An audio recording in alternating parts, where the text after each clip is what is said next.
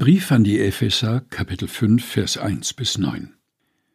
So ahmt nun Gott nach als geliebte Kinder und wandelt in der Liebe, wie auch Christus uns geliebt hat und hat sich selbst für uns gegeben als Gabe und Opfer, Gott zu einem lieblichen Geruch.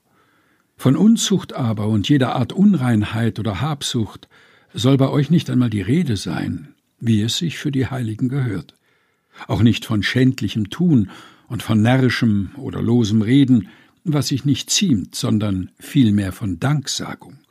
Denn das sollt ihr wissen, dass kein Unzüchtiger oder Unreiner oder Habsüchtiger, das ist ein Götzendiener, ein Erbteil hat im Reich Christi und Gottes. Lasst euch von niemandem verführen mit leeren Worten, denn um dieser Dinge willen kommt der Zorn Gottes über die Kinder des Ungehorsams. Darum seid nicht ihre Mitgenossen. Denn ihr wart früher Finsternis, nun aber seid ihr Licht in dem Herrn. Wandelt als Kinder des Lichts.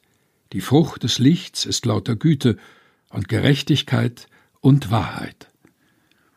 Brief an die Epheser, Kapitel 5, Vers 1 bis 9 aus der Lutherbibel 2017 der Deutschen Bibelgesellschaft.